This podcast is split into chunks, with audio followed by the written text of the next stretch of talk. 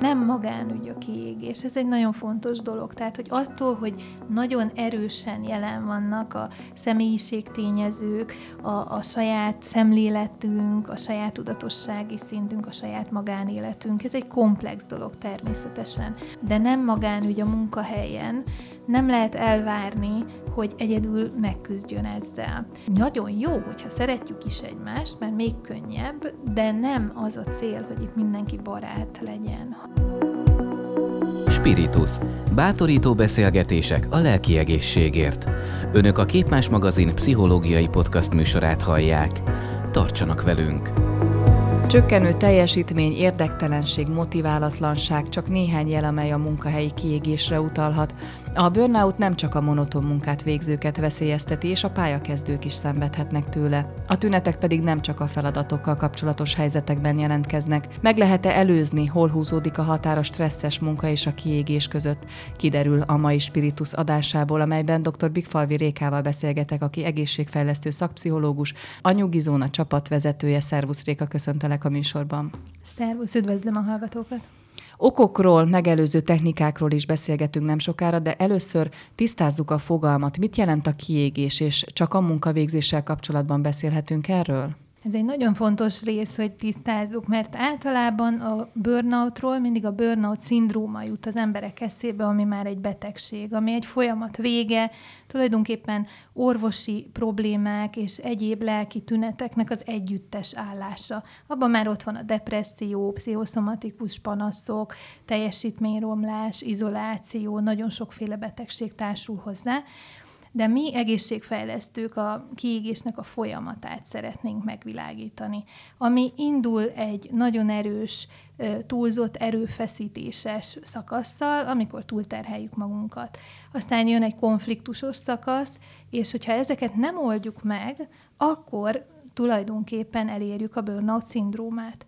Úgyhogy mi a kiégésre inkább egy folyamatként szeretnénk tekinteni, amit meg lehet előzni, aminek a lépéseit lehet azonosítani, fel lehet hívni rá a figyelmet, és ami ellen tehetünk is. Ezáltal egy kicsit úgy segítjük az embereket, hogy ne egy passzív résztvevőként legyenek benne ebbe a folyamatba, hanem igenis tudjuk, hogy mit tudjunk tenni ellene. Bármitől függhet a kiégés attól, hogy valaki szereti a munkáját, attól, hogy milyen jellegű munkát végez, attól, hogy monotone a munkavégzése? Vannak kötelező elemei? Összefügg abszolút a monotóniával, összefügghet, de igazából nem ez a lényeg. Az a lényeg, hogy túlzott erőfeszítés van, és kevés a jutalom. Uh-huh. És ez egyfajta érzelmi kiürüléshez vezet, és egy teljesítményromláshoz vezet. Tehát tulajdonképpen, hogyha én túlzottan bizonyítani akarok, és én szeretnék túlzottan sokat vállalni, azzal ugyanúgy ki tudom égetni saját magamat. Teljesen mindegy, hogy milyen munkahelyen vagyok. Ez attól függ, hogy mennyire terhelem túl magam, és ami nagyon fontos, hogy háttérbe helyezem a saját igényeimet. Mert lehet, hogy nagyon sokat dolgozik más is, de hogyha kellőképpen odafigyel a saját igényeire is, be tudja tartani azokat a határokat a nemetmondással, akkor nem ég ki. Tehát, hogy ez inkább egy ilyen belső folyamat, és nem attól függ, hogy milyen munka. Természetesen a klasszikus, amit, amit ismerünk, és a, a fogalom ahonnan eredt, azt a, a segítő foglalkozásúakból ö, jöttek rá a 70-es években, amikor is tényleg elemezték ezt a, ezt a folyamatot, hogy azok, akik állandóan segítenek másokon, akik nagyon-nagyon nehéz traumákat élnek meg, és nagyon alacsony akár az a fizetés, vagy akár az az elismerés, amit kapnak érte, ott bizony felütötte a fejét a kiégés, onnan kezdték el kutatni. És természetesen azóta már tudjuk, hogy a rendőrök, a tűzoltók, a különböző monoton munkavégzés is ö, abszolút predestinál a kiégésre, de ez abszolút lehet egy ilyen túlterhelt mondjuk irodai munkába is. Tehát ott, ahol nagyon nagy tervek vannak, nagyon nagy nyomás, vagy akár nagyon sok kapcsolat, mi azt is megfigyeltük, mi munkahelyeken dolgozunk, és ott, ahol sok emberrel kell kapcsolatban lenni, nagyon sok határidő, sok felé kell figyelni, az igenis annyira kimerítheti a dolgozókat, hogy akár a kiégésben is érintett lehet. Ezek szerint az is kiéghet, aki szereti a munkát, aki szenvedélyesen szereti, és szándékosan használom ezt a szót, mert lehet, hogy a szenvedély az itt nem mindig pozitív. Igen, hogyha ez a szenvedély egy kicsit túléget minket, ez olyan végül is, mint a tűz, hogyha nem tápláljuk a tüzet, hogyha nem vigyázunk a saját testünkre, akkor, akkor bizony kiéghetünk. Tehát nem, nem az fog kiégni, aki nem szereti a munkáját, hanem valami történik benne. Van olyan is persze, hogy pályaorientációs segítségkel és kicsit pályafinomítás történik egy ilyen folyamatnál, de inkább az van, hogy, hogy valami miatt szeretném én ezt túl jól csinálni, túl sokat. Tehát ez a belső bizonyítási vágy, ez mindenképpen egy ilyen felszólító tulajdonság, és predestinálhat. És természetesen erre rájön a környezet, hogy me- milyen helyzetbe hoznak, mennyire, mennyire kell túlterhelnem magam. Ugye az a különbség a, a túlzott stressz és a kiégés között, hogy ta, tudok-e tartani szüneteket, kapok-e érte megbecsülést, ez mennyire, mennyire van párhuzamban a saját céljaimmal. Mi a helyzet a fiatalokkal? A szavaidból arra következtetek, hogy bizony a fiatal munkavállaló a pályakezdő, és nagyon gyorsan mm. ki tud égni, tehát nem függ időtartamtól, hogy mióta is dolgozom. Igen, valóban a fiatalok különösen veszélyeztetettek olyan szempontból, mert a lelkesedés az igenis belevihet minket egy olyan helyzetbe, amikor túltoljuk a szekeret. Ezt így nagyon gyakran meg is figyeljük a pályakezdőknél, és hogy ha belegondolunk, lehet, hogy pont azért maradnak, meg azok maradnak egy adott pályán, például a tanári pályán, mert, mert ők szeretik és megtanulták valahogy ezt a helyzetet kezelni. A fiataloknál ugye szinte természetes, hogyha túl lelkes vagyok az elején, nagyon sokat beleadok, ö, egyszerűen nem veszem észre, hogy a saját igényeimet hátra ö, helyeztem, vagy lehet, hogy még nem is alakult ki bennem a saját célom, hanem egy idő után jövök rá, hogy hát ez nem is az én tervem szerint alakult, hanem csak kipróbálok dolgokat. És a mostani generációnál egy nagyon-nagyon fontos elemet emelnék ki, hogy hogy mindent akarnak egyszerre a fiatalok. Tehát olyan világot élünk, ahol egyrészt minden elérhető az internet miatt, és mindent azonnal megkaphatok, és kialakul ez a FOMO jelenség, ez a félelem, hogy kimaradunk valamiből, és, és emiatt a fiatalok ehhez szoktak hozzá, hogy, hogy egyszerre minden kell is legyek mindent el kell érjek. Egy fiatal munkavállalónál érdemes azért arra figyelni, hogy, hogy mit is szeretne, és mi az, ami reális. Tehát nagyon gyakran találkozunk azzal, hogy, hogy elkezdi a pályát a cégnél, elkezdünk konzultálni, nagyon lelkes, és egy fél év után már elégedetlen. És azért elégedetlen, mert azt hiszi, hogy ő, ő már a legjobb főnök kell legyen, ő már a leges szakértő kell legyen, nem, nincs meg az a fajta kitartás, nincs meg az a fajta türelem önmagával szemben, hogy a mai fiatalok nagyon gyakran dolgoznak, tanulnak, mindent csinálnak egyszerre. És ugye, hogyha elérkezünk a 30-as évekhez, akkor nagyon gyakran bejön, hogy hogy azért a magánélettel mit is kezdjek, családot alapítsak, vagy ne, megengedhetem-e magamnak, hogy hát még nem fejeztem be feltétlenül azokat a szakvizsgákat, amit akartam, vagy még, még nem próbáltam ki magamat ezen vagy azon a területen, vagy még valamilyen pozícióba szeretnék kipróbálni magam,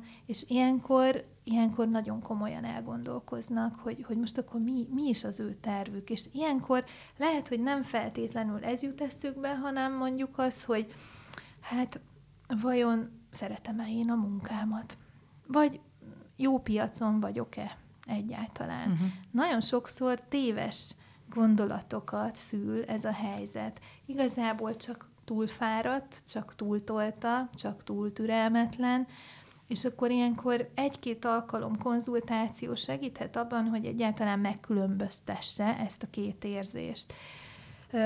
Eszembe jutott egy nagyon kedves kliensem, egy óvodaigazgató volt, és és azzal keresett meg, hogy, hogy ő már nem szereti a munkáját, és hogy ő kiégett.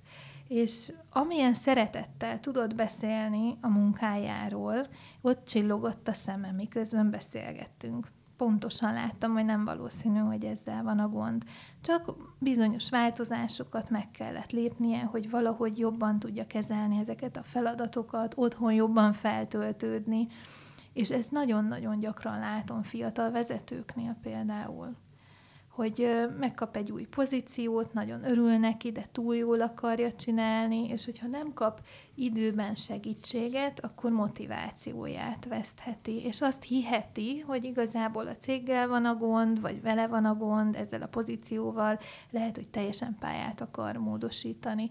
Úgyhogy ilyenkor ebben tudunk segíteni, hogy nézzük meg, hogy igazából pontosan ő mit szeretne, hogy egy picit kilépjünk ebből a kis dobozból, és akkor így közösen elszárnyalunk mondjuk egy ilyen tíz év távlatába, hogy ott hogy látja magát. És ez nagyon sokat szokott segíteni, hogy itt hagyjuk a mostot. Kiégés attól sem függ, hogy milyen beosztásban dolgozom? Ez egy fontos kérdés. Jelenleg azért a vezetők azok, akik leginkább ki vannak téve ilyen szempontból a kiégésnek, inkább a feladat függő. Tehát, hogy ez mhm. fontos, hogy, hogy ugye azok, akik tényleg érzelmileg megterhelő ö, helyzetben vannak, feladatokat látnak el, és túl nagy a nyomás, és még ezen kívül kevés az a fajta jutalom. Ez a három tényezője van a kiégésnek. Kezdjük most már érteni, hogy mit is jelent a kiégés, de még egy nagyon fontos kérdés szerintem, hogy magánéleti válság okozhat-e munkahelyi kiégést? Abszolút összefügghet magánélettel is, például, hogyha egy beteg rokont ápolunk, vagy beteg gyereket, ezek olyan szinten krónikus stresszt jelentenek, tehát igazából, hogy honnan jön a krónikus uh-huh. stressz munkahelyről, vagy magánéletből teljesen mindegy, egy nagyon hosszú, nagyon megterhelő otthoni állapot is ugyanazokat a lelki problémákat hozza fel. Ugye alacsony a be- megbecsülés, ugye azért még ráadásul fizetést se kapunk, hogyha otthon vigyázunk a beteg hozzátartozóra. Úgyhogy ez egy nagyon fontos megállapítás, hogy attól ugyanúgy ki lehet égni. És akkor kezdjük el nézni a szintjeit. Ennek a folyamatnak az első állomása tulajdonképpen a túlterheltség, azt mondtad, és ez a túlterheltség, ez az önmagunknak való megfelelésből fakad, vagy a túlterheltség teljesen mindegy, milyen okból jön, lehet az a előjáró, a feljebb valónak az utasítása alapján is. Mind a kettő nagyon fontos, de az, aki túlzottan akar bizonyítani, az azért erősebben hajlamos arra, hogy túltolja a szekeret.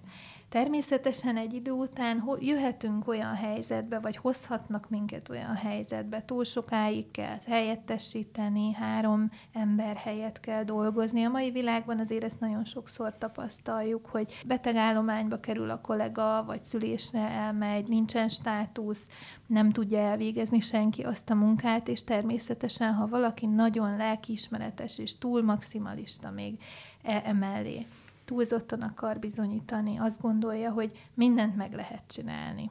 Tehát, hogy két nyolc órás állást ő egy nyolc órába bele fog tudni ugyanolyan minőségbe zsúfolni, akkor ők nagyon-nagyon erősen ki vannak téve a kiégés első szakaszának. Tehát tulajdonképpen az első szakasz az ebből áll, hogy túlzott bizonyítási vágy és a saját igényeim háttérbe szorítása. Tehát, hogy mind a kettő kell hozzá. Tehát, hogy egyszerűen csak nem hajlandó ezzel foglalkozni, mert most csak most, most ezt a projektet még megtolom, és aztán majd utána elmegyek hétvégézni, csak most, most még ezt a pár hónapot bírjam ki, és a végén észre se veszük, hogy nem voltunk együtt pihenni, külön sem voltam sétálni, már nagyon rég találkoztam a barátokkal, és ezek azok a figyelmeztető jelek, amiket először az első szakaszban tulajdonképpen a család, a barátok, azok veszik észre, a szeretteink. Csak nem biztos, hogy őket meghallgatjuk, meg főleg ugye beszéltünk a fiataloknak a lelkesedésről. Uh-huh. Hát ugye nagyon nehéz megállni, hogy ők nem tudhatják, azzal, azt szoktuk mondani magunknak ilyenkor, hogy hát ők nem tudhatják, hogy milyen izgi ez a projekt, ez mekkora lehetőség a karrieremnek, milyen fontos, hogy én ezt egy kicsit háttérbe helyezzem. És hát akkor ilyenkor érdemes odafigyelni, hogy tényleg vegyük elég komolyan, úgymond, ezeket az otthoni magánéleti jelzéseket is. És hát ugye ilyenkor jöhetnek nyilván a magánéletből jelzések, akár, akár mondjuk egy szakítás, akkor az úgy észhez téríti az embert, vagy akár ilyen baráti konfliktusok, vagy családi konfliktusok, és akkor ott vagy előre viszi, és akkor a tudatosság felé emeli a, az illetőt, vagy pedig nyilván még mélyebbre mehet a második szakaszba. Mi a második szakasz? A második szakasz mi a konfliktusok szakaszának nevezzük, ami azt akarja tulajdonképpen, hogy egy ilyen megváltozik az értékrendje. Tehát amikor azt hiszem el, hogy de hát mindenki ezt csinálja, és ez normális. Feladom az eredeti értékrendemet, és igazából úgy, úgy bele, beleengedem magam ebbe a lejtőbe, és külső meg belső konfliktusokról is szó van. Tehát már elkezdek azon gondolkozni, hogy hát lehet, hogy amit én terveztem, az teljesen irreális, ezt már úgyse élem meg, ez a, ez a közösség már nem olyan igazi. És ugye, ami fontos, hogy itt jön a teljesítményromlás. Tehát az első szakasznál még tulajdonképpen, hogyha ilyen életmód dolgokat nézünk, akkor az alvászavar az, ami először úgymond felüti a fejét. Nem alszom jól, vagy felébredek, nem tudok visszaaludni, vagy egyszerűen fáradt vagyok akkor is, hogyha 8 órát aludtam. Tehát bármilyen alvászavar azért itt, itt felhívja a figyelmünket arra, hogy lehet, hogy valamilyen stressz van a háttérben. A második szakasznál már romlik a teljesítmény is, és azért izgalmas ez, mert ugye a második szakaszban jönnek a problémák már a munkahelyen is emiatt. Mert ugye kifárad a test, nincs, nincs kellőképpen karban tartva, és ezáltal még többet hibázik, még többet felejt esetleg. Ez már a munkahelyre is behozza a konfliktusokat. És akkor azt szoktuk ilyenkor mondani, hogy ha nincs tudatosság erre, vagy nincs belátás, akkor megélheti az illető úgy, hogy mindenki hülye, csak én vagyok helikopter. Mm. Hogy, hogy eddig jó voltam, én húztam, én voltam a legjobb ebbe az egész pozícióba, most meg azért, mert hibáztam egyet, most meg már így, így néztek rám, vagy, vagy ennyire nem, nem becsültök. És hogyha alacsonyabb az értékelés a munkahelyen, akkor bizony ez izolációhoz vezethet. Ami mit jelent gyakorlatilag elmagányosodik, nem, nem fog kapcsolódni se a munkahelyén. Ugye előtte már otthon elromlottak a kapcsolatok, úgyhogy egy gyakorlatilag, ha, ha esetleg megbetegszik, akkor a segítőháló az, ami az ő kapcsolata. És akkor tulajdonképpen innen kezdődik az igazi burnout. Tehát szeretném így kihangsúlyozni, hogy eddig azért ez még nem burnout szindróma, ez kiégés folyamata volt, és innentől, amikor izolálódik, teljesítménye csökkent, kiürült a lelke, úgymond, akkor ez a harmadik szakasz az, amit burnout szindrómának nevezünk. Mi milyen teljes kiégésnek hívjuk ezt a szakaszt. Tehát itt már a depresszió, ez a ez a személytelenség az, ami jellemzi az embert, hogy nem tudom már be, beletenni a lelkemet, a személyemet, már így depersonalizálódom, ez, ez a szakszó, és hát ilyenkor tényleg a teljes kiégésig el lehet jutni. Itt már nem elég a, az egészségfejlesztő pszichológia, nem elég a prevenció, itt már orvosok kellenek, és közösen ö, lehet a segítséget megoldani. Csak azért érdemes időben észrevenni a tüneteket, hogy, hogy érintettek vagyunk, mert innen lentről már visszafele sokkal hosszabb az út. Tehát, hogyha teljesen kiégetjük magunkat, akkor azért lehet, hogy két év, mire összeszedjük magunkat. És a különböző szakaszokba való átlépést azt megelőzheti, vagy ellensúlyozhatja az értékelés? A felettesnek az elégedettsége, a mhm. visszajelzés?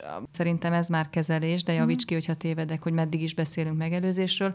Szóval, hogy mi lassíthatja, mi állíthatja meg a folyamatot? Igen, ez ilyen érdekes, hogy mi az, ami megelőzés, és mi az, ami kezelés. Én azt gondolom, hogy az, az, hogy értékeljenek, az mind a kettő. Tehát hogy ez egy, az, hogy, hogy egy egészséges munkahelyen, egy egészséges munkalégkörben tudjunk együtt dolgozni, az ahhoz nagyon-nagyon fontos, hogy értékeljük egymás munkáját, értékeljen a vezetőm is, hogy lássam értelmét annak a feladatnak, kapjak elég időt arra, hogy, hogy, hogy igen, én ezt megértsem. Legyen egyfajta kapcsolódás. Tehát az együttműködés az, az abszolút preventív is, és természetesen kezelés.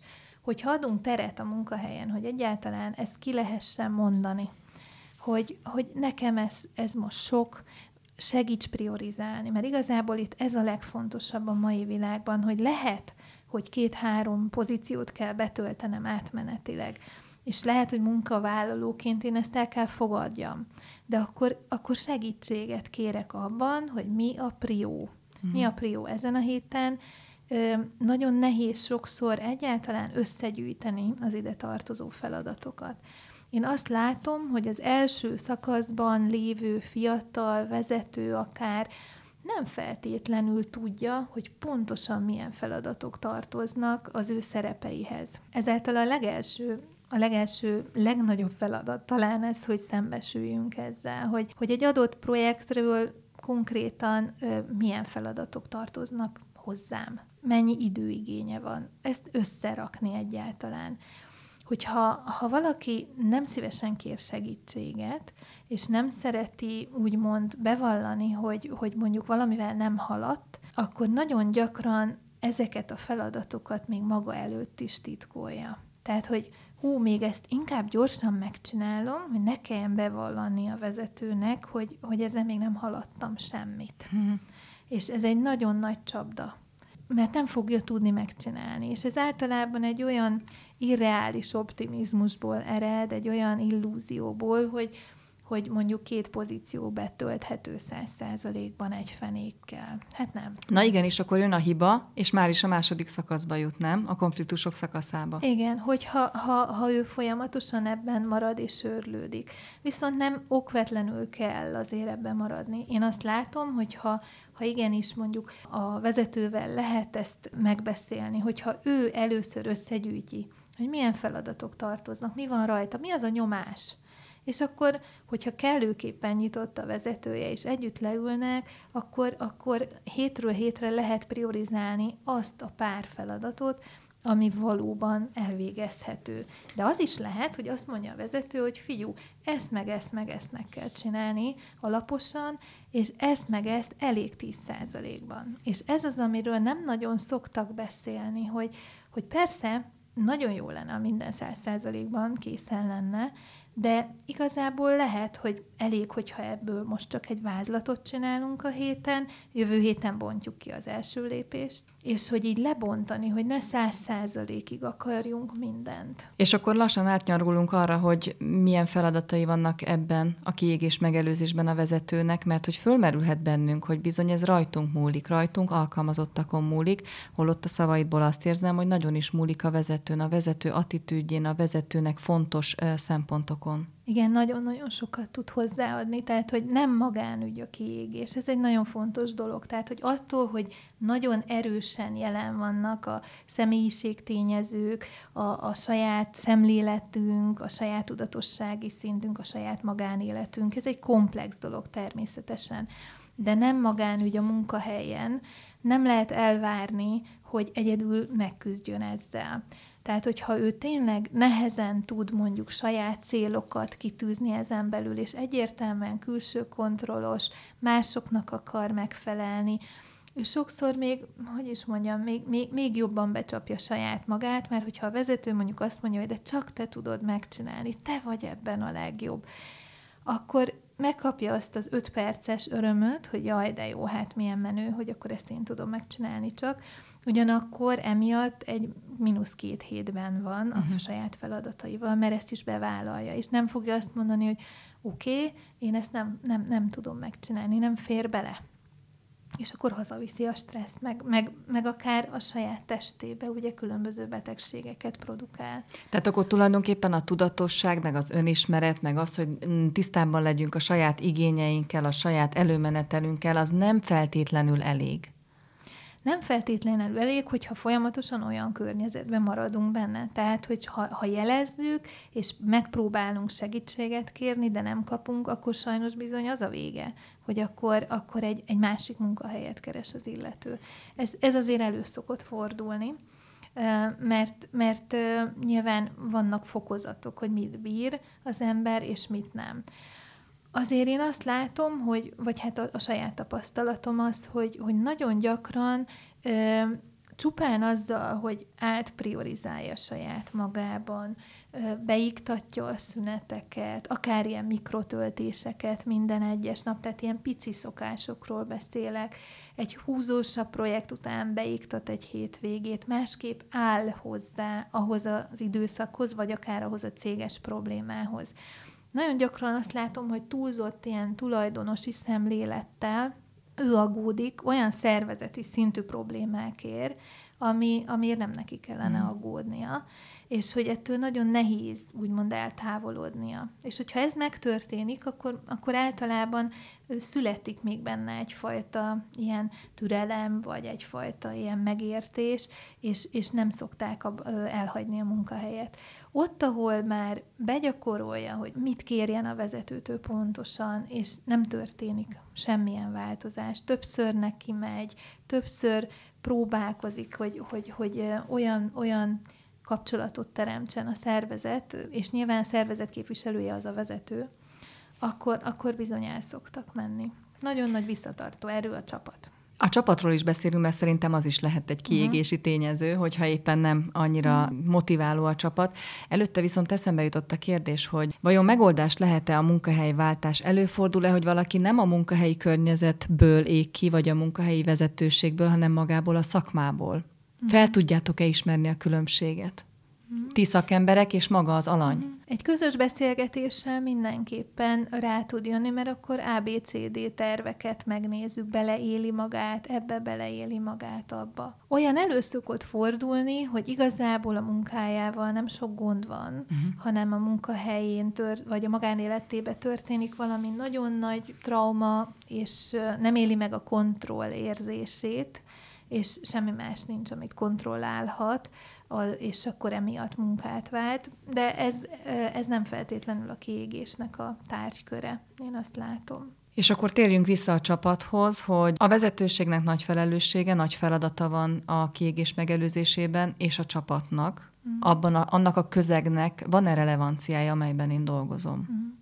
Abszolút, hogyha nekem, hogyha én egy olyan típus is vagyok, akinek nagyon-nagyon fontos, hogy, hogy jó legyen a légkör, mert ugye vannak különböző reagálási típusú munkavállalók. Van olyan, aki inkább egyedül szeret dolgozni, és ő, ő neki nem szükséges, nem létszükséglete, lételeme az, hogy, hogy, hogy mondjuk jó hangulat legyen, és, és ilyen nagyon kedvesek legyenek vele. Van, aki, aki inkább magába forduló, de az, aki, akinek nagyon fontos, hogy, hogy ne legyenek konfliktusok, hogy, hogy viszonylag vidámak legyenek, vagy lehessen legalább vidámnak is lenni a munkahelyen, ők konkrétan szenvednek. És, és hogyha még konfliktusok is vannak mondjuk egy-két kollega között, és ezek nem oldódnak meg, már pedig nagyon ritkán szoktak megoldódni maguktól, tehát segítség nélkül, hogyha már így elhúzódnak, az, a, azt, az a, a, a, az adatok szerint 90%-a a felmondásoknak megoldatlan konfliktusok miatt történik.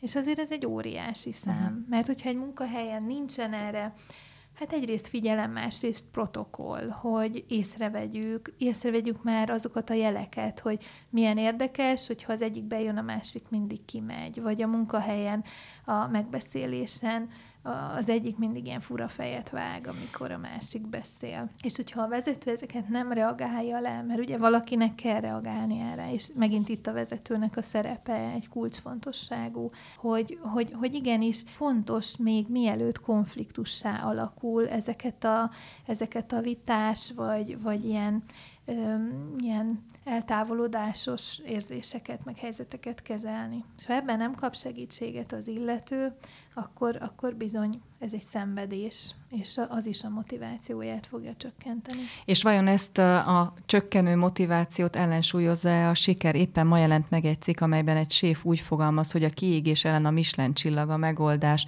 Van-e köze a burnoutnak a sikerhez, a sikerességéhez? És akkor itt beszélhetünk a siker fogalmáról is, mert hogy nem mindegy, hogy én élem meg sikerként, vagy a főnökömtől kaptam elismerést, ne talántán a munkatársaimtól, tehát van-e ennek jelentősége? Igen milyen fontos, hogy ugye mit értünk Igen. siker alatt, hogy vajon tudom-e, hogy én mikor leszek elégedett magammal, vagy teljes mértékben kihelyezem uh-huh. ezt, és azt mondom, hogy hogy, hogy nekem ez a legfontosabb, hogy azt a csillagot megkapjam, vagy azt az aranyérmet megkapjam, vagy engem jelöljenek ki nem tudom milyen pozícióra, és hát, hát nyilván, hogyha ez a saját célja valóban, akkor ez nagyon-nagyon dopingoló lehet, hogy, hogy igenis én, én mondjuk el akarom érni, hogy ez a pozíció az enyém legyen. Az megint más, hogy hogy fogja tudni hosszú távon megtartani, és azzal a, azzal a stresszel megküzdeni.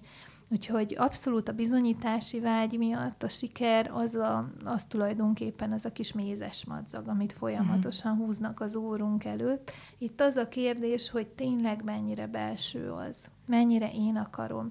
És ettől függetlenül ugye nagyon fontos, mint egy versenyzőnél hogy, hogy mondjuk felkészülök erre a versenyre, elmegyek versenyezni, de hogy tudom magamat ebből a rajt állapotból kikapcsolni, és hogy tudom ezt a szünetrutint úgymond elsajátítani. Ez ugyanilyen, hogy oké, okay, oké, okay, ez, ez nagyon, nagyon izgi, hogy akkor mondjuk van egy projekt, amiben én akarok lenni a legjobb, de amikor elértem, akkor utána tudok-e pihenni? Vajon adok-e magamnak ennyi időt, vagy maga a szervezet ad-e erre időt. Nagyon gyakran mi azt látjuk, hogy egyik projektből a másikba esnek. Nincs idő még meg se ünnepelni. Mm főleg most azért így a pandémia után kimaradnak ezek a közös sörözések, ünneplések, jaj, de jó, végre akkor megéljük, hogy, hogy van egy kis platófázis, vagy van egy kis leengedés. Nem, azonnal újra rajtállapotba kell lenni egy következő óriási nagy siker reményébe. És a végén már azt sem fogja érdekelni, hogyha ha ő tényleg kimerül, és nem fog tudni ugyanolyan lelkesen belemenni. Tehát ez is ugyanaz, mint a sportolóknál, hogy teljesen ki tudják saját magukat égetni, hogyha nem iktatnak be ilyen pihenőidőket. És akkor beszéljünk a vezetőség, a szervezet felelősségéről, feladatairól a kiégés körében. Én azt hiszem egyetértesz velem, hogy leginkább a megelőzés terén van nekik dolguk. Igen, hogy olyan kereteket biztosítsanak a munkavégzéshez, ami kiégés megelőzőek. Milyen keretekről beszélünk? Hogy egyáltalán legyen arra idő, hogy például az emberek találkozzanak. Ez így nagyon bután hangzik, vagy egyszerűen hangzik, de hogy nem olyan, nem olyan egyszerű ezt megteremteni. Főleg most, hogyha fele online, fele offline van, hogy, hogy, hogy álljon ki olyan együttműködési szabályok mellé, mellett a szervezet, hogy ő mondja meg, hogy én azt szeretném, hogy például kapcsoljátok be a kamerát. Ha nem nézünk egymás szemébe, hogy fogunk kapcsolódni? Tehát, hogy ilyen alapvetések. És hogy természetesen vannak olyan munkahelyek, ahol nem bírja az internet, hogy nagyon sok ember van, de akkor is ki lehet alakítani egy olyan protokollt, hogy, hogy egymás szemébe nézzünk legalább, ameddig beszélünk de hogy, hogy, hogy előírhatom azt, hogy milyen gyakran kell a vezetőknek face-to-face ilyen egy-egyes megbeszéléseket tartani. És azt mondjuk ellenőrzöm el, hogy valóban értékeli őt a vezetője. Na ez az, hogy miről szóljon, miről kell szólni annak a beszélgetésnek feltétlenül, mindig uh-huh. csak a munkáról? Hát egyrészt nyilván jó, hogyha találkoznak személyesen, tehát hogy megtanítani arra a vezetőket, hogy hogy tud úgy smoltolkolni, hogy tud úgy kapcsolódni a dolgozóhoz, hogy kialakuljon egyfajta emberi kapcsolat is.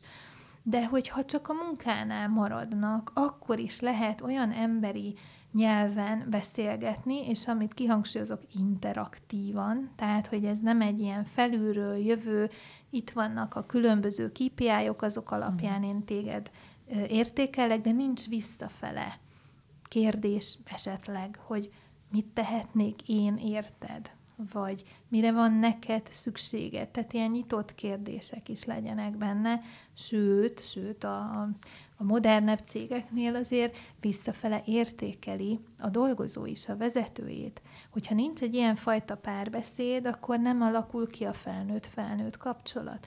Nem fognak tudni felelősség teljesen beszélgetni, hanem felülről jön valami, a másik bólogat, és igazából nem lesz meg az elköteleződés a mögött, nem lesz meg a felelősségvállalás. Úgyhogy mindenképpen interaktív, mindenképpen ö, kölcsönös értékelés, vagy kölcsönös visszajelzést uh-huh. kellene tartogasson, vagy tartalmazzon. És ugye ez nagyon fontos, hogy, hogy nem, tehát nem az a jó munkakö, munkakapcsolat, ahol, ahol a, a barátok lesznek, meg együtt elmennek nyaralni.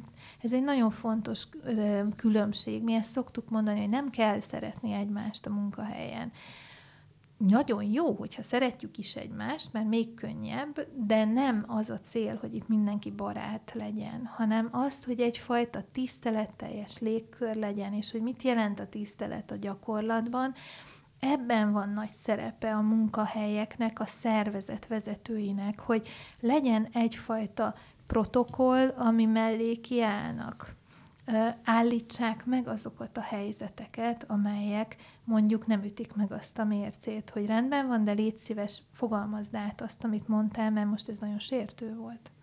És hogy ilyen mondatok nem szoktak elhangozni feltétlenül minden munkahelyen. A beszélgetésen kívül mondjuk egy karácsonyi buli vagy egy nyári piknik szervezése az ellensúlyozhatja a kiégés folyamatát, vagy az már nem elég? Viszont hozzátartozik a munkáltatói mm. attitűdhöz. Most nagyon sokan hiányolják ezeket az összejárásokat, ezeket a kötetlenebb együttléteket, Ugyanakkor, amikor már a konfliktusos szakaszban tart az illető, ez már egyáltalán nem segít, ez már nagyon-nagyon kevés. Tehát, hogyha például ö, már ötször jeleztem, hogy nem bírom, ne, ezt, ezt a feladatot nem bírom, és még ezek után elvárják, hogy oda menjek jó pofizni a karácsonyi vacsorára, akkor ez egy plusz megterhelés, akkor ez a hülyének nézés, ö, érzés van az emberekben. Úgyhogy ha, ha alapve, alapvetően rendben van a munkahely, és megvannak azok a helyek, ahol lehet jelezni, hogy hogy mondjuk valami már nem fér bele, vagy esetleg valami, valami bánt, hogyha van kihez fordulni, akkor ezek a csapatépítések, ezek a kötetlen együttlétek nagyon-nagyon jók. De a konfliktusos fázisban ott nagyon fontos, hogy kiemelten, célzottan kezeljük. És hogy vajon, vajon van-e nyitottság a szervezetbe arra, hogy megnézzük, hogy amit terveztünk, az valóban akció szinten érthető-e vajon tényleg annyi időt vesz-e igénybe, mint ahogy mi gondoltuk. Mert van, hogy ideális esetben ugye megvan egy saját projekttervünk, és abban tudjuk, hogy mondjuk három óra kell ahhoz, hogy azt az X feladatot elvégezzük, de az akkor van, hogyha minden a helyén van. És mivel mondjuk Marika nincs jelen, és ezért nem tette helyére azt a kulcsot, azt keresték még egy óráig, ezért plusz uh-huh. egy óra lett. Tehát ez a valóság.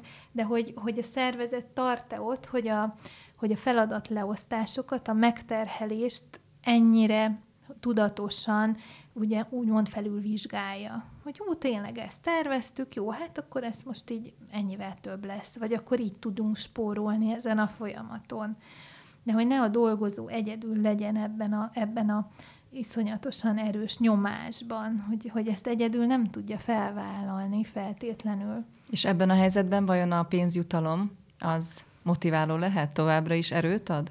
Egy ideig. Nagyon-nagyon átmenetileg, tehát pénzzel egy bizonyos szint után nem lehet motiválni. Több olyan vezetővel dolgoztam, akik tényleg már, már csúcsra voltak járatva, és mondták, hogy ezt akkor se tudják megcsinálni, hogyha kétszer ennyit adnak. Uh-huh. Ez nem pénzfüggvénye, hanem ez egyszerűen arra vágynak, hogy, hogy vizsgálják felül azokat a feladatokat, és főleg a mennyiségét ez megint egy másik dolog, hogy vajon a minőségen lehet-e még változtatni. Tehát, hogy ez is egy kérdés. Én azt gondolom, hogy ezzel foglalkoznak a legkevesebben, hogy, hogy vajon mi, mi ered a, a dolgozó maximalizmusából, és mi a szervezetnek uh-huh. a mhm. maximalizmusából, vagy a szervezetnek azon hiányából, hogy nincs ideje ilyen alaposan lemenni akciószintig, és, és lehet, hogy, lehet, hogy bőven elég 80 on az a feladat, csak a dolgozó nem tud róla, mert kimarad a kommunikáció uh-huh. erről. Igen, éppen azon gondolkozom, hogy vajon a munkáltató felismeri ennek a fontosságát, mármint annak, hogy a kiégést igenis ő tudja megelőzni uh-huh. elsősorban, én azt gondolom, hogy fogalmazhatunk így, és hogy egyáltalán ez attitűd kérdése, vagy ezt meg lehet tanulni? A, azok a vezetők, akik nyitottak rá, akkor ott persze, ott meg lehet tanulni, lehet ezzel foglalkozni, egymástól nagyon sokat tanulnak a vezetők. Én azt látom, hogy elég sok cégnél nagy a nyitottság a wellbeing programokra, a különböző ilyen pszichológiai programokra, ugye kötelező felmérni a munkahelyi stresszt is például. Ez is egy nagyon fontos lehetőség arra, hogy, hogy, hogy a cég szembesüljön, hogy melyik osztályán milyen jellegű stressz van, arra mit, mit, mit tud lépni. Vannak közös ilyen jó gyakorlat, megosztó workshopok, én azt gondolom, hogy ha nyitott, akkor ebben igenis lehet fejlődni. De ugye nagyon fontos, hogy van elég teher a vezetőkön is. Szóval, hogy nem lehet mindent egyszerre akarni. Mi is mindig mondjuk, hogy attól, hogy nyitottak vagyunk, ne egyszerre szeres, szeretnénk mindent megoldani a munkahelyen, mert nem lehet. Itt is szépen lassan. Én azt látom, hogy a dolgozóknak a szándék már elég, hogyha azt látja, hogy, hogy a vezető is odalép, és már próbálkozik, már ad, ad helyet annak, hogy mondjuk beszélgessünk. Tehát, hogy így egy héten mondjuk van egy fél óra, amikor tényleg csak arról szól, hogy beszélgessünk, hogy egyénileg is foglalkozik velük. Tehát ilyen apró lépések elegek, mert nyilván nagyon jól hangzik, hogy mit tudom én, céges masszázs, vagy céges pszichológus, vagy, uh-huh. vagy közösen elmenni egy hétvégére valahova ott aludni. Ilyen apróságoknak szerintem most sokkal inkább örülnek, és ez nem kerül annyi pénzbe. Itt nyilván arról szól, hogy vajon a vezetők segítve vannak-e. Én inkább őket féltem ilyen szempontból, hogy egyszerre akarnak felfele megfelelni nagyobb stratégiai kérdéseknek, és egyszerre szeretnének a dolgozóiknak, vagy a hozzájuk tartozó csapatnak is segíteni. Itt az a kérdés, hogy ő ebben hogyan tud úgymond lavírozni, mennyire tud ebben ezzel boldogulni. Ha jól értem, akkor nagyon-nagyon sok múlik az emberi kapcsolaton, a kommunikáción, de vajon mennyi múlik kiégésnél a, az eszközökön, amikkel dolgozunk, hogy milyenek a körülmények, hogy például van-e konyha egy irodában, hogy megfelelő-e a mosdó, tehát hogy a, a külső körülmények azok befolyásolhatják-e a kiégést, és annak a lefolyását, a gyorsaságát, de mondjuk, hogyha elrugaszkodunk a mosdótól, akkor beszéljünk a számítógépről, uh-huh. az működik, ha nem működik, tudok-e segítséget kérni, tehát hogy a munka vég végzésnek az eszközei. Mhm. Igen, ezek nagyon fontos stresszolók a munkahelyen, ezeket szoktuk mi is mérni, pontosan azért, hogy azok, amiket nem emberi beavatkozással, hanem, hanem ilyen technikai vagy szervezeti döntésekkel meg lehet előzni, akkor a, a cég lásson rá. Ezek fontos stresszorok, ugyanakkor a, a kiégésnek a mértékébe igazából inkább egyéni szinten lehetnek ö, ö, különösen fontosak. Tehát, hogyha van egy egyéni érzékenység, mondjuk egy zajérzékenység, és emiatt állandóan kifárad az idegrendszere, nem tud odafigyelni, nem tud kapcsolódni, akkor el tudom képzelni, hogy ezek konkrétan a kiégést erősítik. Vagy aki mondjuk tényleg nem bírja a monoton munkát, és szalag mellett dolgozik, és, és mondjuk többre vágyna, másfajta feladatot, többféle feladatot, nem szeretne egy valamire koncentrálni, ezek mind-mind a, a kiégést növelik. Vagy ha valaki mondjuk már, már tényleg annyira rutinos, és annyira hogy mondjam, kielégítetlen az a fajta munkavégzés, és már szeretne előrelépni, de mondjuk a szervezetben nagyon lapos a hierarchia, és nincs lehetősége. Ott is előjöhet az, hogy igen, akkor muszáj váltani. Mert hogyha már, tehát hogy az is egy nagy erőfeszítés, hogyha minden nap úgymond a, a hányingerrel küzd, hmm hogy megint bemenjen, és megint ugyanazt csinálja. És lehet, hogy, lehet, hogy cuki a csapat, lehet, hogy aranyos a cég, de ő már ezt túlnőtte, ő már ezt így nem tudja csinálni. És ez is egy óriási erőfeszítés, hogy rávegyem magam nap, mint nap. Úgyhogy ilyen szempontból igen. Tehát akkor már ez is egy jel lehet. Tehát ha rá kell vennem magam nap, mint nap, hogy bemenjek, akkor az már egy jel lehet, hogy elindultam a kiégés útján. Igen, igen, a testi jelekre érdemes figyelni, úgyhogy ezért az egészséges szokásokkal be lehet avatkozni időbe, tehát egyéni szinten tudunk rengeteget tenni a kiégés megelőzéséért, ez a biztos. Ugyanakkor nyilván vannak mérgező légkörű munkahelyek, és akkor ott, ott hiába teszünk egyedül az egyéni szinten. de egyéni szinten a testünkre figyelve meg tudjuk állapítani, hogy akkor most ez nekünk jó-e vagy sem, és lehet, hogy tényleg csak átmenetileg rossz, és akkor egy nagyobb pihenést kell beiktatni, lehet, hogy egy életmódváltoztatást kell beiktatni. Most, hogy, hogy nagyon gyakran ugye sokat ülünk otthon, home office van, keveset mozgunk, keveset találkozunk kötetlenül barátokkal, ezek mind olyanok, amelyek lehet, hogy pont fordítva a munkahelyen csapódnak. És ezért érdemes azért eze, ezekre odafigyelni, hogy, hogy tényleg vajon mozogtam-e, vajon voltam-e napon például. Mert nagyon gyakran az van, én is észreveszem, hogy ki sem mozdultam aznap, és akkor természetesen a D-vitamin hiány az kifejti hatását a hangulatunkra is. Nem tudom, hogy van-e erre nézve statisztikátok, de ha nincs, akkor a tapasztalataidra vagyok kíváncsi. A nők érintettebbek kiégésben, mert hogy eszembe jut, hogy nem elfelejtve a férfiakat, mert náluk is előfordulhat, de azért én azt hiszem, hogy zömmel a nők harcolnak a gyermekek és a karrier közötti egyensúly megtalálásában. Felmerült bennem, hogy esetleg pont ennek az egyensúlynak a megtalálása is okozhatja a kiégést, és később azt a választást, hogy maradok otthon a gyerekekkel, mm. nyilván akkor, hogyha ezt megtehetik anyagilag. Mm. Igen, nagyon más az az élethelyzet, ami miatt kiégünk, másképp reagálnak a nők, és másképp a férfiak. Ugyanúgy égnek ki, tehát hogy az a tapasztalat, hogy nincsen nagy különbség a kiégés mértékében, inkább abban van különbség, hogy mik a tünetek. Ugye uh-huh. mi nők azért inkább érzelmileg éljük meg nagyon az érzelmi kiürülés, az érzelmi hiány, a stressznek a látványosabb megélése. A férfiaknál inkább a cinizmus az a, az a jel, ami, ami, ami különbözik a nőknél. Ez nagyon érdekes volt, hogy, hogy nem feltétlenül azt mondja, hogy, hogy, hogy hú, én ezt nem bírom, vagy, vagy én, én, én, én nekem ez sok, hanem, hanem cinikusan reagál, és ez a cinikus, le, a cinizmuson mögött van ez a lemondás a, a különböző szervezeti problémákba. De akkor ez a cinizmus a társas kapcsolataiban jelenik meg először? Tehát először otthon a feleség mhm. érzékeli uh-huh. ezt a cinizmust? Ezt inkább már a munkahelyen, uh-huh. és ez, ez a fajta túlterhelés, túlpörgetés, hát valószínűleg azért a férfiaknál hogy is mondjam, ez, ez úgymond szerephez is tartozó, lehet, hogy azért kevésbé is tűnik fel otthon, hiszen uh-huh. a férfi elmegy vadászni, a nő meg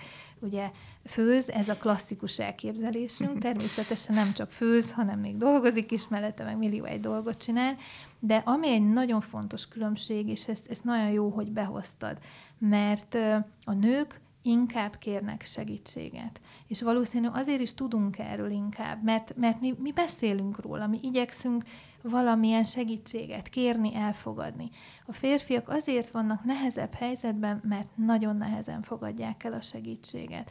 Ugye lehet, hogy pont emiatt, hogy a szerepükre ugye még, még rá, is, rá is teszünk ezzel, hogy hát ugye ők keresik a pénznek a nagyobb részét, többnyire sztereotípia természetesen, de hogy lehet, hogy, hogy magától is ezt várja el, meg hogy, hogy, hogy a segítséget kérni, az lehet, hogy az ciki egy férfinak. Úgyhogy ilyenkor nagyon-nagyon sokat tehet például a munkahely ebben, hogyha a munkahely akár csak bevisz egy előadást, akár egy ilyen pszichoedukatív programot a munkahelyre, akár a vezetők szóba hozzák ezt a fajta beszélgetést a kiégésről, vagy a megterhelésről, nagyon-nagyon fontos lehetőséget adunk a férfiaknak, hogy éljenek azzal, hogy, hogy róluk legyen szó, hogy egy kicsit megvizsgálják magukat. És mit jelent a segítségkérés? Adott esetben a főnökkel való beszélgetés is lehet már egy segítségkérés, vagy itt a pszichológushoz való fordulásra hívott fel a figyelmet? Mind a kettő fontos lehet. Mi, amikor a, a, a cégeknél jelen vagyunk, akkor, akkor gyakran a vezető kér segítséget, hogy uh-huh. van, egy, van egy olyan dolgozóm, akiről tudom, hogy a magánéletében is gondja van, nagyon nagy kulcs szerepet tölt be a cégnél, és aggódom érte, mert nagyon rossz bőrben van, és akkor összeköt bennünket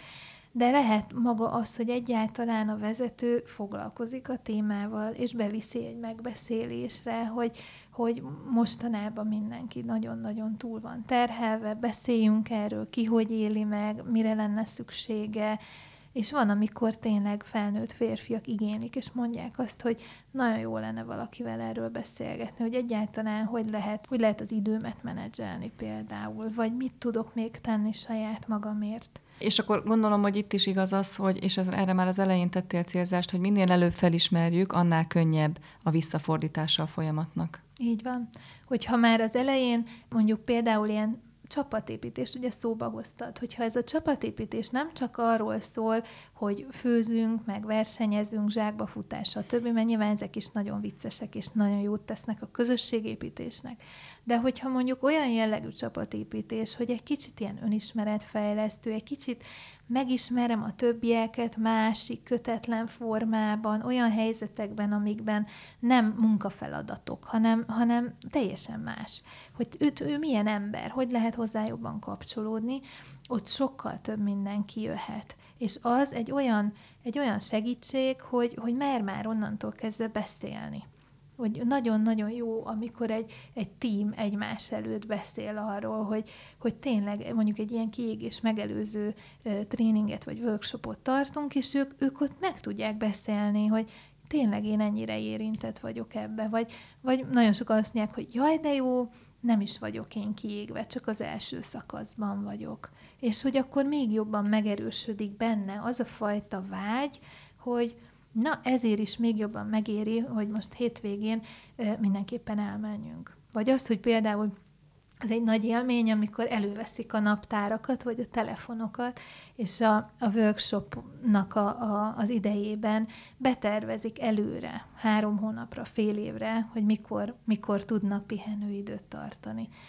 Mert hogy ez a cél, hogy az a fajta pihenőidő, ez legyen ugyanúgy olyan fontos, mint egy projektnek az egyik legfontosabb megbeszélése. A spiritus bátorító beszélgetések, valami bátorságot szeretnék én adni a, a hallgatóknak ebben a beszélgetésben is, és lehet, hogy ahhoz adnék bátorságot, hogy ha fölismerték a folyamatot a saját életükben, akkor kopogtassanak be a feletteshez. Ugye rögtön fölmerül mindenkiben az a dolog, hogy de mi lesz, ha én bemegyek és elveszítem a munkámat. Tehát, hogy az ettől való fél félelem, illetve a fölülről jövő nyomással mit kezdjünk? Uh-huh. Tudunk-e vele kezdeni valamit? Igen, ez olyan jó, hogy bátorságra mondtad meg, hogy ráhangolódjanak, mert tényleg ezt csináljuk. Tehát a, a mi konzultációnkon ilyen jellegű erőt próbálunk meg belőle előhozni.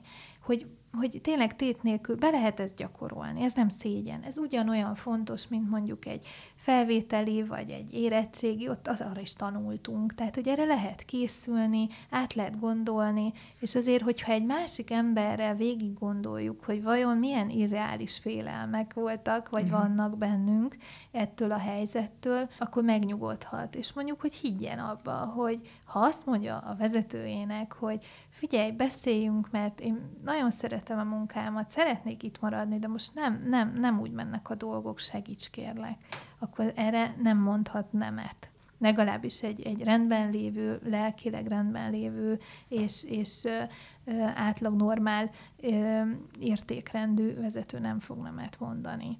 Hiszen neki is az az érdeke, hogy ne veszíts el. Nagyon sokszor ettől tartunk, hogy inkább hozzánk fordulnak, nekünk úgymond kiventillálják a problémájukat, és nem jelzik a szervezetnek a vezetőihez. Van olyan, van olyan, amikor tényleg nem lehet hozzájuk fordulni, mert mondjuk ő a mérgező. Uh-huh. Ilyen is van természetesen. Ilyenkor búzdítjuk őket, hogy a HR-hez forduljanak. Azért vannak, az a feladatuk. Ők, ők, ők nekik biztos, hogy nagyon sok ötletük van abban, hogy akkor hogy lehetne itt valamilyen lépést tenni. Meg lehet vannak olyan érdeképviseleteken a munkahelyeken, aho- ahova még lehet ezen kívül fordulni.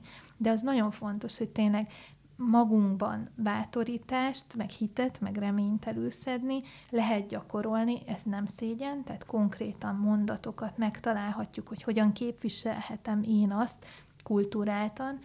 Ilyenkor nagyon fontos tényező, hogy az érzéseket leválasztjuk, és hogy konkrétan tényorientáltan fogalmazzunk, és asszertíven kérjünk. Ez olyan egyszerűnek szokott hangzani, de van, hogy egyetlen egy óra végterméke, eredményterméke egy konkrét kérés. Uh-huh. Tehát mondjuk ne azt mondjuk, hogy fáradtak vagyunk, hanem azt mondjuk, hogy sok a munka? Vagy nagy a terhelés? Egyrészt, hogy nagy a terhelés, de ez még mindig nem konkrét. Tehát, hogy én azt gondolom, hogy azt kell mondani, hogy figyelj, ebben a projektben azt mondtuk, hogy ez hat óra lesz, de már most két napnál tartunk, és hogy aggódom, és hogy nem tudtam kivenni a szabadságomat, szeretném betervezni mm. konkrétan 24-től 26-ig, tehát, hogy minél konkrétabb, és hogy, hogy minél több, több konkrét kérés legyen. Tehát olyan kérés, amit a vezető tényleg befolyásolni tud. És nem, tehát hogy azzal, hogy oda megyek, hogy túl vagyok terhelve, és nagyon sok a feladat, és segíts, azzal nem tud mit kezdeni egy vezető, hiszen neki sincs arra ideje, hogy helyette felszedje a cetliket, meg a posztitokat, amiken a feladatok vannak. Uh-huh. Ha ő oda megy egy rendszerezett táblázattal, kiemelve azt az öt feladatot, ami pirosban van, és határidős, és rangsorolásra vár, akkor arra, a, a, attól a vezető se kap mondjuk idegbajt, mert azt mondja, hogy tényleg ezek nagyon fontosak, akkor nézzük át együtt.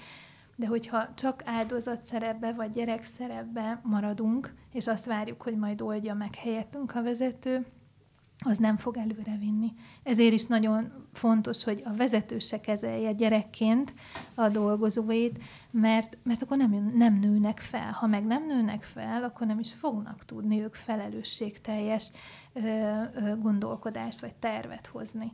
Úgyhogy egy idő után visszaüt, hogyha felülről lefelé kommunikáció van. Ahogyan a nők esetében eszembe jutott a család és a karrier közötti egyensúly megteremtése, megtalálása, úgy a fiataloknál eszembe juthat a tervezés. Pontosan ugyanez a nyomás, hogy mikor tervezzem a gyereket, mikor tervezzem a családot, és bólogatsz, tehát ez is egy szempont lehet az ő munkavégzésükkor, és a kiégésnek egy oka lehet. Igen, igen. És főleg tényleg ebben a, ebben a ö, fiatal korosztályban 20 évesek elkezdenek dolgozni, és vajon mikor hagyjam abba, uh-huh. vagy pedig abba, hagy, abba kell lehagynom, például ez is egy fontos dolog, hogy hogyan tudom megvalósítani mindazokat a vágyakat, amik bennem vannak, és hogy meddig tegyek bele egy, egy, egyfajta ö, ö, te, karriertervbe energiát. Meg tudom ezt szakítani, vagy sem?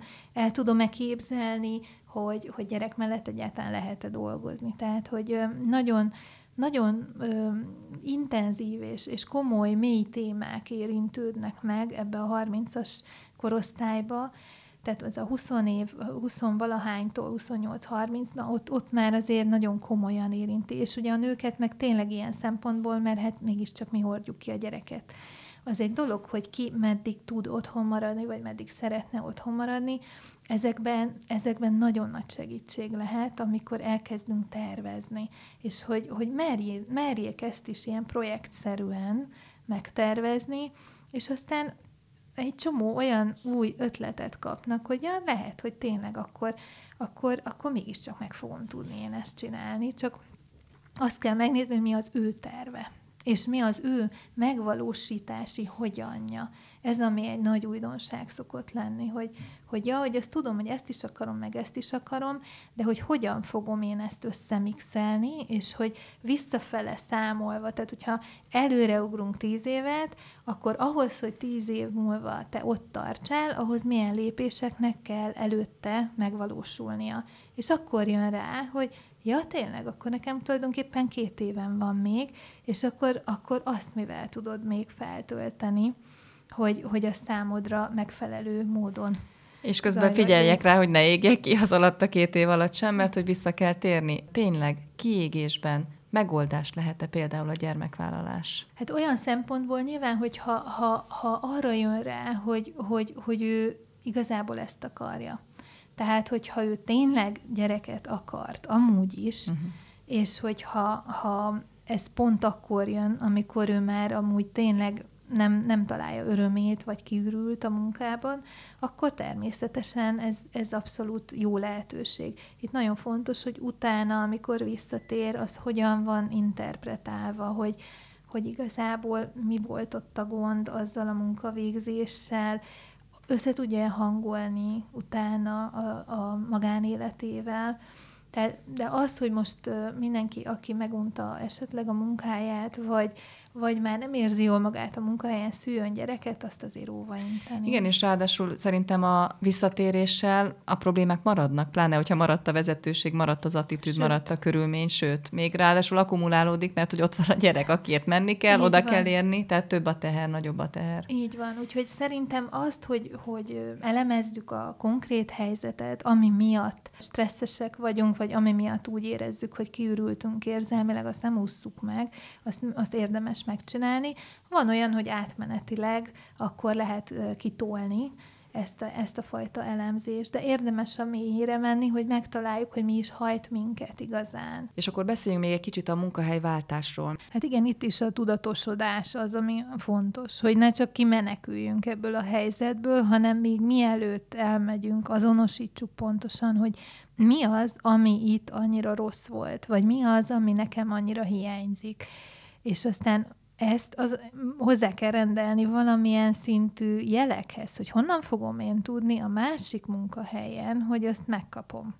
Tehát, hogyha például arra jövök rá, hogy, hogy, hogy én egy irodába ilyen aktamunkát végzek, ír, papírral dolgozom, nincs sehol egy arc, és én szeretek beszélgetni, akkor, akkor nyilván elég könnyű lesz azonosítani az új munkahelyen, hogy mi a pozíciók, hogy kell emberekkel beszélgetni, milyen lesz az iroda, hogy akkor ezeket érdemes megkérdezni előre. De hogyha az a, az a bajom, hogy nem értékel engem a vezetőm, nem kapok elég visszajelzést, akkor nagyon fontos, hogy már az interjún a következő munkahelyeket úgymond vizsgáztassuk, vagy, vagy, vagy figyeljük, hogy ne csak egy passzív valaki legyünk ott, mert nem tudhatjuk akkor, hogy, hogy milyen lesz a következő munkahely. Tehát, hogy érdemes egy kicsit beszélgetni, vagy megkérdezni, hogy beszélhetek-e azzal a vezetővel, aki a közvetlen vezetőm lesz, hogyha neked ez a legfontosabb, akkor igenis érdemes élni a lehetőséggel már akkor.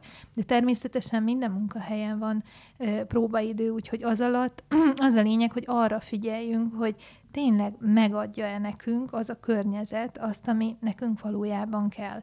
Mert ha csak kimenekülünk, akkor lehet, hogy ugyanazt fogjuk még egyszer csinálni.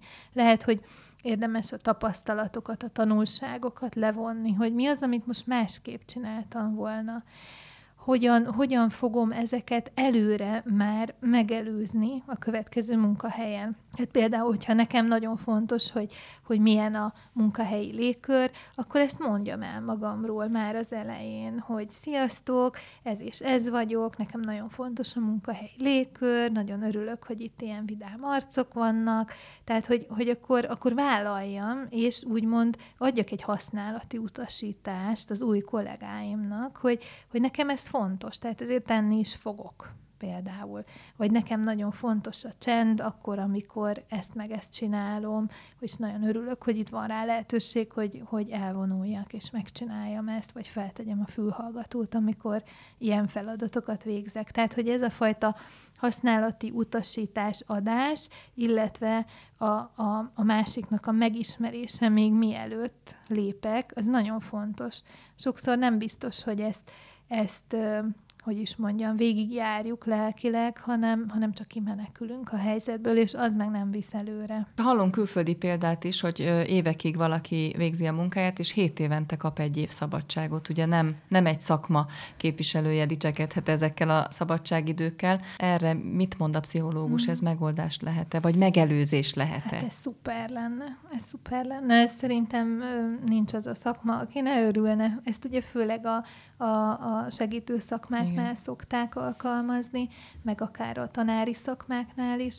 Én a lelkészi Ö, szakmáról is tudom Igen, Amerikában. Ez, ez egy óriási lehetőség. Hát ez, ez egy álom, amerikai álom akár.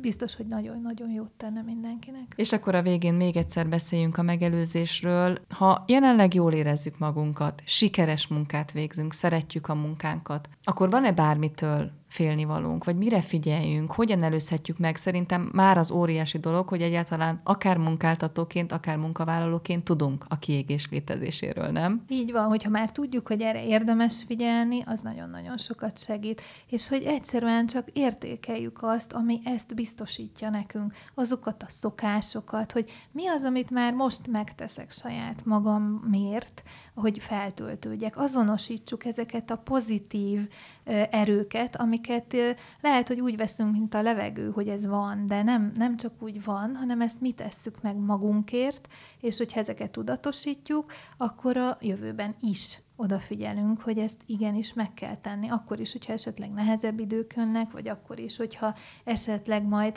majd másképp alakul az életünk. Szóval, hogy azonosítsuk, hogy mit teszünk saját magukért, a, szükségleteinkért, és ezeket így véssük be, úgymond a naptárunkba a jövőbe is. Köszönöm szépen a beszélgetés dr. Bigfalvi Rékának, aki egészségfejlesztő szakpszichológus, a Nyugi Zóna csapat ügyvezetője volt ebben a spiritusban a szakértőnk. A beszélgetést meghallgathatják a Spotify Spotify-on és a Képmás magazin YouTube csatornáján is. Tartsanak velünk legközelebb is, búcsúzik Önöktől a szerkesztőműsorvezető Bóna Judit.